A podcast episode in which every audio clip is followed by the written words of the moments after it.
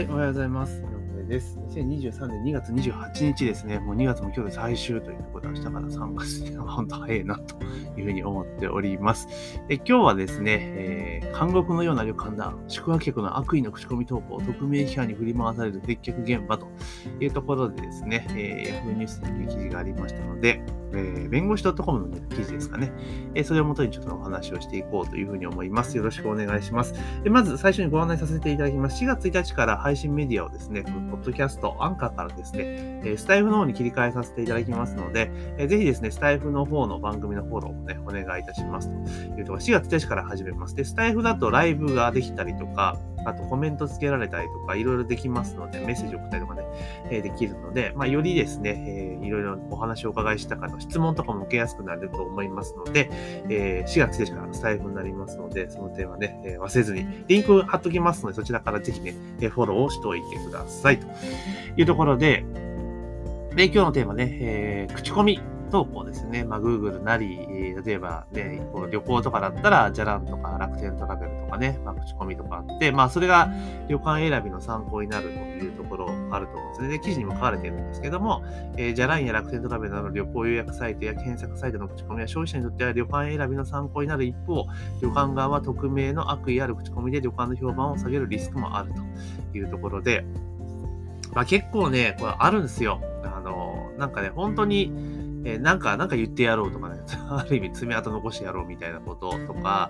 いうの結構あるんですよね。あとはそのなんだろう、えっと、ちょっと、ちょっと嫌なことがあっただけで新書ボーダーに書いちゃう人とかっていうのは結構もういるんで、これはもうどうしようもないんですよね。で、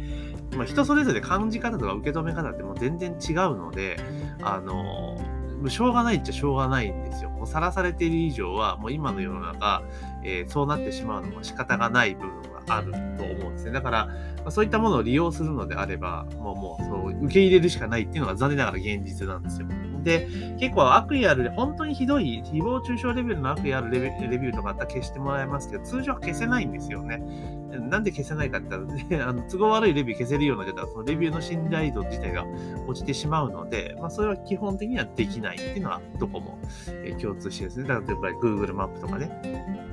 で、まあ、もちろんね、そのなんだろう、このじゃらんとか楽天トラベルとかで、そのなんだろう、利用した人とかだけが書けるだったらいいけど、あの、Google マップとかって別に利用してない人も書けちゃったりとかするわけじゃないですか。まあ、だから、そこら辺はっていうのはあるんだけれども、だこれもうなんつうのかな、旅館側とかの防衛策でいくと、どうすべきなのかって言ったら、もうレビュー集めるしかないんですよ。レビュー集めるしか。で、もちろんこのレビューとか自体がね、口コミ評価とか自体が、その集客につながる事実当然あると思うんですよ。ただ、あの、これね、あの本当にその、なんだろう、旅館とかその場所自体に問題があったら、あの、良くないレビューって一件だけじゃないはずなんですよ。いっぱい出てくるはずなんですよ。で、逆もしかりで、あの、なんつうかな、レビューを集めてないと、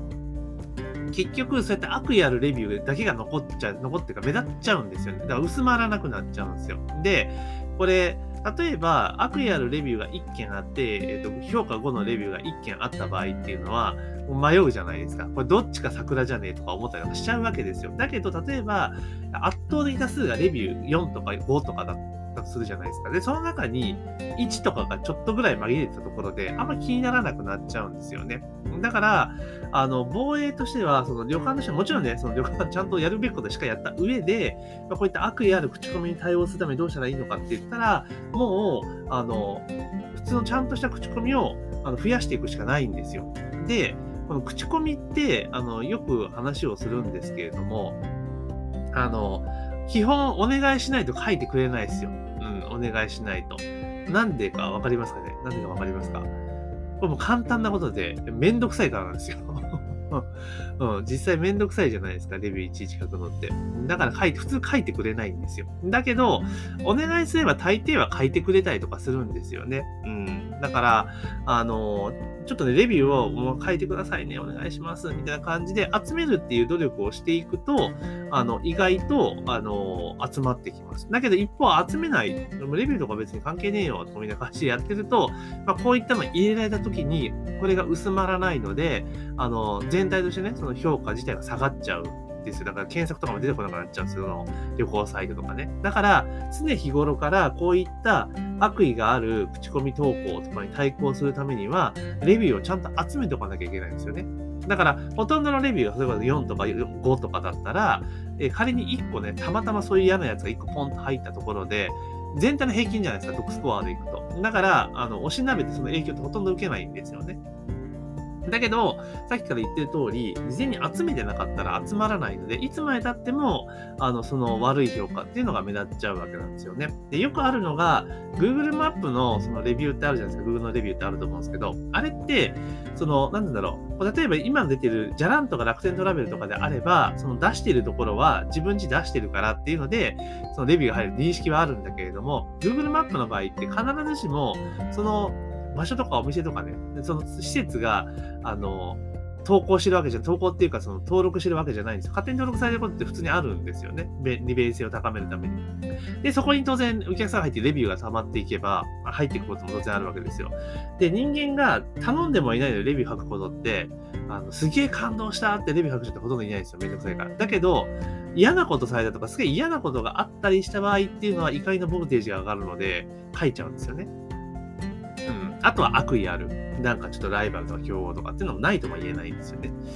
で、だから Google の場合って、その本人たちが認識してないところでそういうのが書かれちゃうと、それがずっと残っちゃうから、さっき言ったとレビュー集めてないと薄まっちゃうんですね。だからお店やられてる方っていうのは、お店とか旅館とかね、Google マップも絶対チェックしなきゃダメなんですよ。で、そこでレビューが、例えばね、すごいのが1個入ってたりとかするんですよ。そしたら、それは結構集客にね、マイナスに作用してることって普通上あり得るので、その時どうすべきかって言ったら、もう Google の口コミを集めていくしかないんですよ。うん。だから、お客さんからすればめんどくさいんだけれども、だからまたね、楽天トラベルとか、ジャーのやつのコピペでいいのでやっててくださいっていうお願いをするとか、え、した方が、あの、いいと思います。そうすれば絶対増えてくるので、とにかくレビューを集めないことには、集まっていかないので、まあ、こういったものが入ってきたときにね、あの、本当対応しきれなくなっちゃうとか、あの、マイナスのところを与えられてしまうっていうのがあります。で、あとは、あの、もうこう旅館とかであれば、とにかくリピーターをどう育成するかっていうことの方が多分重要だと思うんですよ。最初、とっかかりは、例えば、じゃらんとか楽天トラベルとかで、あの、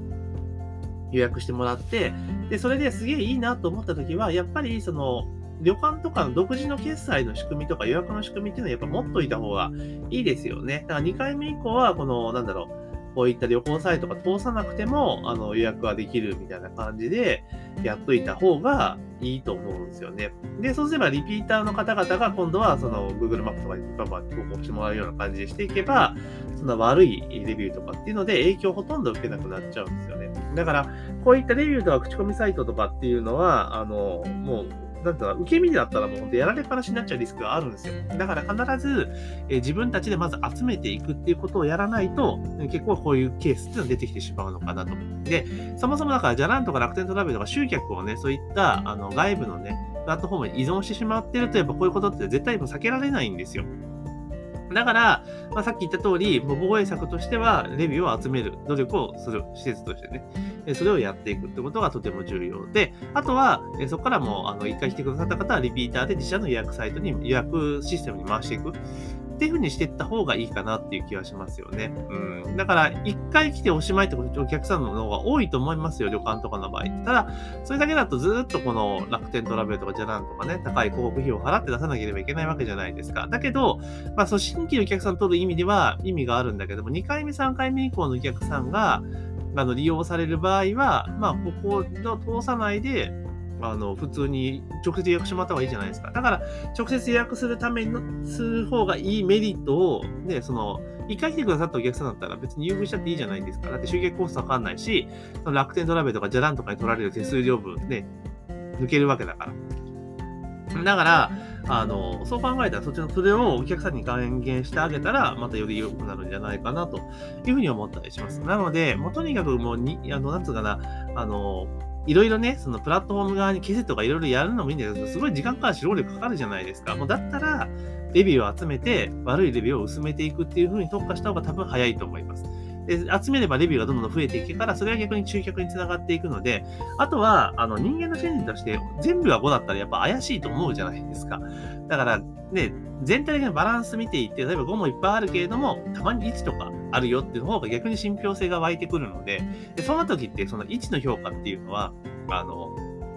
意外に薄まってくるんですよ。だから、あのお店としてはね、どんどん集めて、これ飲食店とかも全部そうです。サービス業系とかね、もう全部そうなので、とにかくね、えー、口コミを集める。口コミを集めることが、まあ、最大の防衛力になりますよということをね、しっかりと押さえておいてください。というところで今日はですね、韓国のような旅館だった宿泊客が悪意の口コミと匿名批判に振り回される接客現場っていう記事がありましたので、まあそういううちでね、ちょっと思ったことをお話をさせていただきました。で、冒頭にもお話しさせていただいた通り、4月1日から、えー、配信メディアをスタイフに切り替えますので、ぜひね、スタイフの番組、リンク貼っておきますので、そちらの方も合わせてフォローをお願いします。というところで本日の配信は以上とさせていただきます。今日も一日頑張っていきましょう。